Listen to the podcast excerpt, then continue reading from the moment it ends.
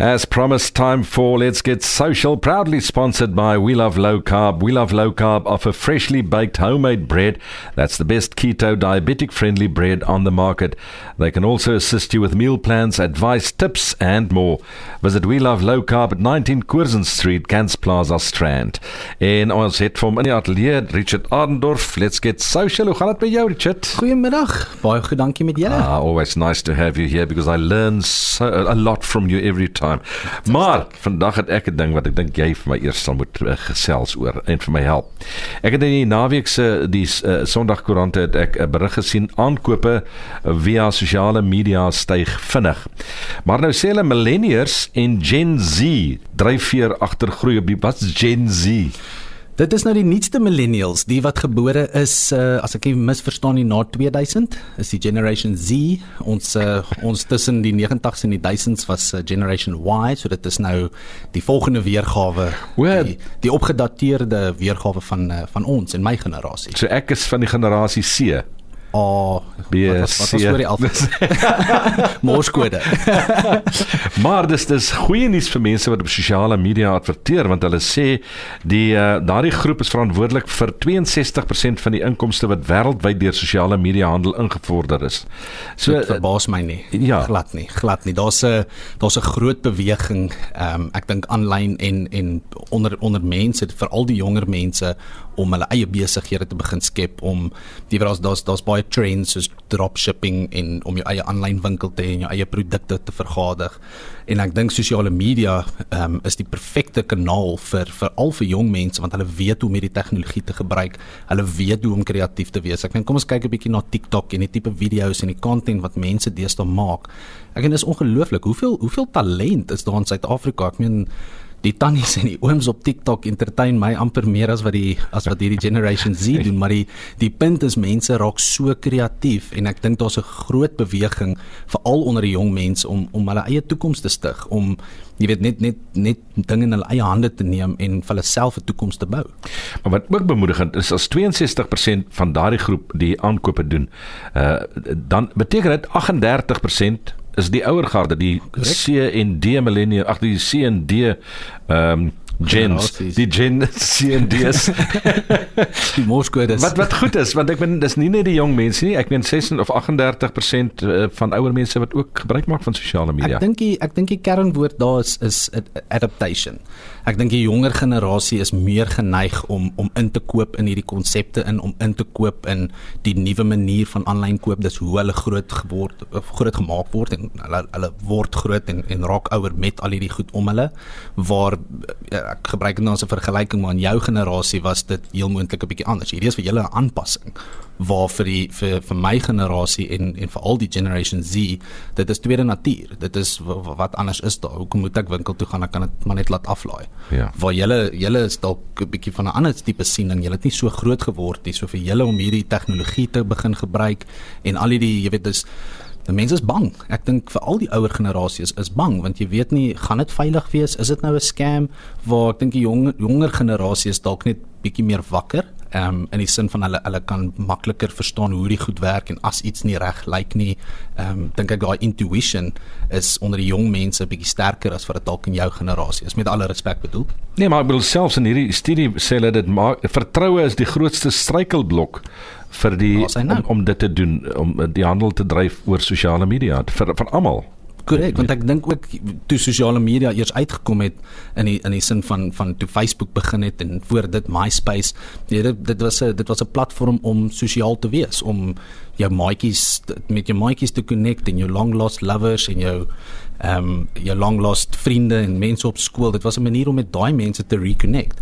So die die transition van vanaf hoe sosiale media daar gebruik word en hoe dit van of nou in vandag se tyd gebruik word. Jy weet nou ons nou kan jy aanlyn koop en die advertensies word daar gewys wat jou vat na 'n aanlyn winkel toe en ek, ek dink net dis die, die die grootste ding hier so is die aanpassing onder die ouer generasie om te begin besef luister maar dit is die toekoms.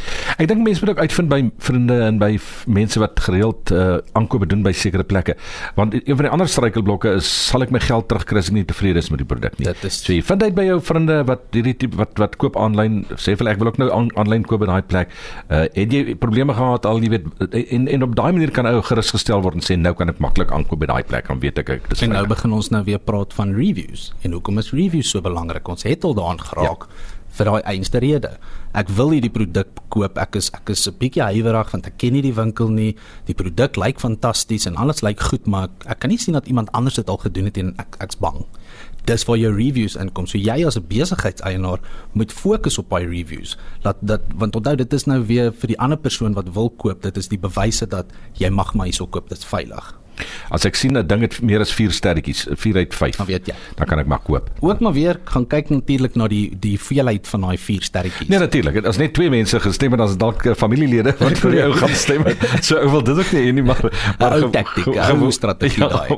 Maar gewoonlik as as ek mense sien as 'n klomp wat uh, geantwoord. En wat ek ook van nou is los van die wat nie sulke goeie reviews gee nie. Korrek. As dan want almal gaan nie tevrede wees met jou produk. Nee. En dit is oukei. Okay. Dit is dit dit gaan gebeur, maar gebruik dit dan as as terugvoering vir jou om binne in jou besigheid dalk iets te verander. Dalk het jy die situasie verkeerd hanteer. Dalk is dit 'n ehm um, jy weet net net 'n indikasie van iets wat binne jou besigheid nie goed werk nie of 'n proses wat nie goed werk nie. So wat ek wil sê is moenie moenie 'n negatiewe review ehm um, hard toe vat nie, vat kop toe. Mm. Dan hoe hoe sou as dit nou 'n maand van hier af is, gaan ek weer potentially so 'n review kry want hoe meer van daai inkom, weer eens kan dit ook 'n negatiewe impak hê sou iemand by jou wil koop en hulle sien 'n negatiewe review gaan dit hulle afskrik. Richard uh, ons gesels weer hierna of uh, verder let's get social bly ingeskakel daarvoor aan jou gebring deur We Love Low Carbs. Well let's get social net hierna. Radio Helderberg 93.6 FM here for you. Helderberg College of Higher Education in existence over the last 128 years has been offering accredited bachelor's degrees in the fields of media, communication, psychology, education, accounting, business management, and theology right here in Somerset West. Enroll today at www.hche.ac.za. Heidelberg College of Higher Education, your Christian varsity of excellence. Radio Helderberg 93.6 FM keeping you informed. And we're busy with Let's Get Social, proudly sponsored by We Love Low Carb. We Love Low Carb offer freshly baked uh, homemade bread. That's the best keto, diabetic friendly bread on the market. They can also assist you with meal plans, advice, tips, and more. Visit We Love Low Carb at 19 Curzon Street, Gans Plaza Strand. Let's get social. Proudly sponsored by We Love Low Carb. Richard, ons uh, het nou so lekker gesels oor oor uh, die sosiale media, maar ek ek wil tog by 'n ander punt uitkom en dit is dat as ou nou 'n gewone besigheid het, kom ons sê jy verkoop ehm um, koffie, jy het 'n koffiewinkeltjie. Of 'n trailer, 'n koffietreiler of 'n trailer. Ons vat 'n informele trailer. Ja, wat jy in die strate mee rondry en of hy staan op 'n plek en of jy verkoop daar. Môre trek jy hom na 'n ander plek toe. Uh, hoe kan daai ou, uh, wat ek meen, dis tog nou mense wat verskillende plekke in elk geval by jou. Kom ons sê hy 3 of 4 plekke waar hy gaan staan waar hy sy koffie verkoop. Hy weet 10 ure die mense tee tyd dan verkoop hy koffie daar, 11 ure daai of 12 ure wil hulle by middagete koffie en dan gaan trek hy hom daar. Hoe kan daai ou sosiale media gebruik? Great vraag, great great vraag en ek dink die die vraag is, jy weet waar waar is die limiet? Is het my my besigheid 'n 'n 'n plek op sosiale media? Is sosiale media van toepassing op my besigheid? Kan ek dit gebruik? En die die antwoord is 'n absolute ja.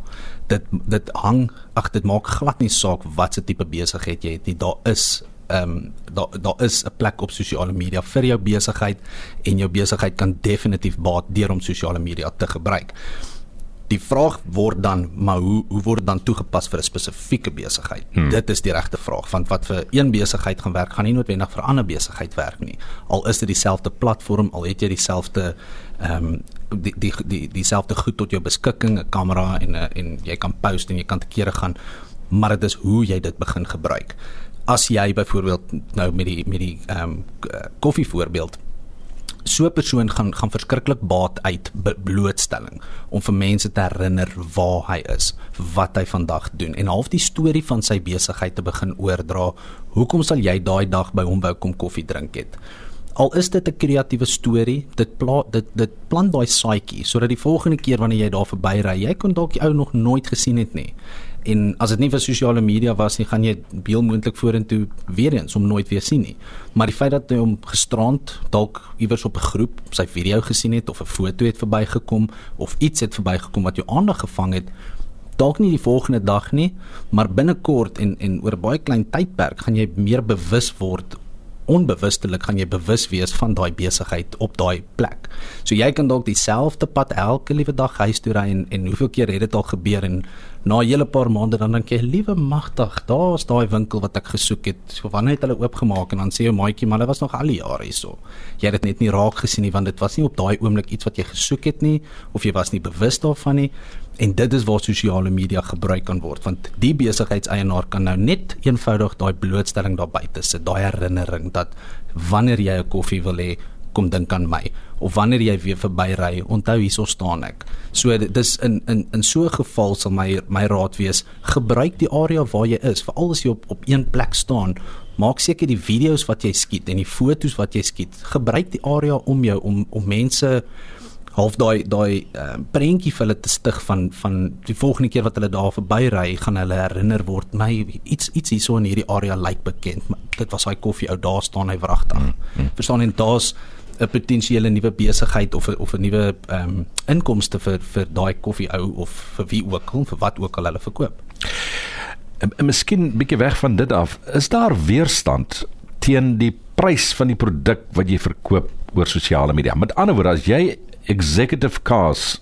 If you sell executive cars, two million plus, can I, can I sell that on social media? Because two million rand to just deposit in someone's account and you haven't seen this car?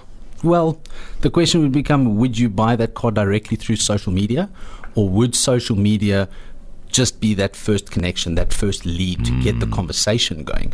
You don't have to sell on social media, but you can make the sale happen or you can make that process start by using social media. If I was on the lookout for, for an executive car, without going to car directories and things like this, I might check out Marketplace. So that's a great place to, to place it. But a 2 million Rand car, you want to put that in front of the right people. It's not everybody that can afford a 2 million Rand car. In fact, I don't think there are very many people that can. In which case, using Speak social for yourself. media. Speak for yourself. okay, well, Sorry.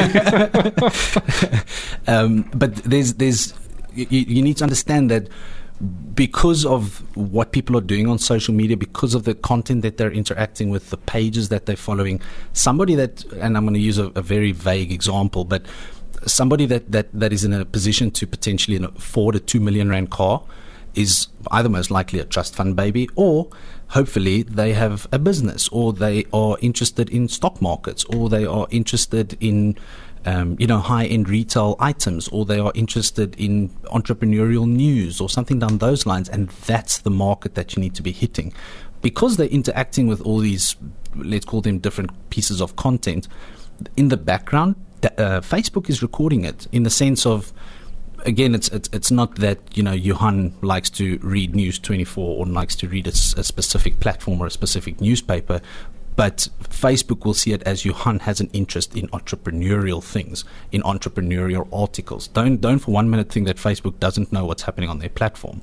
So with that data, if you if you're someone that's selling a two million rand car, I would you start using that to try and target you specifically so that I don't waste money trying to or, or advertising to the wrong people. The point I'm trying to make is this the, the data is available to target people very, very specifically, right down to interests such as entrepreneurial things and building businesses and finances and stocks and I mean even crypto at the moment is, is becoming a massive talking point.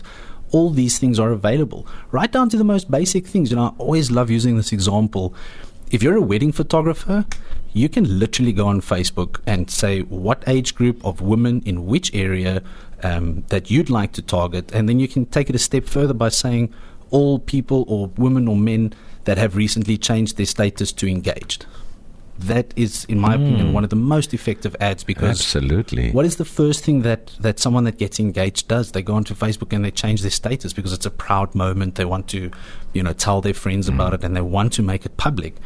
But just by doing that in the background, Facebook is saying, "Well, great, thanks. Now we know that you're engaged. So." we can make that data available to wedding planners, photographers, anybody that's that's able to use that bit of information to make their ads more specific and more targeted to the right person. So wat jy eintlik sê daar's geen perk nie of jy nou 'n item van R10 verkoop of jy nou 'n item van 2 miljoen of 20 miljoen rand verkoop, daar is geen perk nie. Jy kan sosiale media vir al daardie gebruik. As jy weet hoe om dit te gebruik, die data is daar en jy sal dit is jy weet dit is dis skrikwekkend hoeveel hoe of hoe akkuraat die data is. Ek meen jy kan mense teiken wat hou van spesifieke sporte. So as ons nou weer terugkom by die by die dierkar, kan jy moontlik mense teiken wat hou van golf want daar's 'n groter kans dat daai persoon finansiëel meer stabiel is want golf is nie 'n goedkoop game nie. Hmm. Jy weet so ons ons ons gebruik nie net direkte belangstellers soos die persoon hou van dierkarre nie, maar ons gebruik indirekte goed soos byvoorbeeld die persoon hou van golf of die persoon hou van high-end real estate of high-end retail items. Van die feit dat jy 'n belangstelling het in Louis Vuitton is 'n goeie aanduiding dat jy dit heel moontlik kan bekostig, want dit is waar jy meeste van jou tyd spandeer.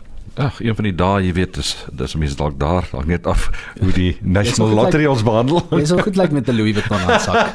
nee, ek praat nie van dit nie, ek praat van die karre van 2 miljoen rand. Richard, altyd lekker om met jou te gesels. Ons gesels weer volgende week uh, oor sosiale media en die manier wat ou dit kan gebruik om jou besigheid te bevorder. Baie, Baie dankie. dankie lekker dag vir jou.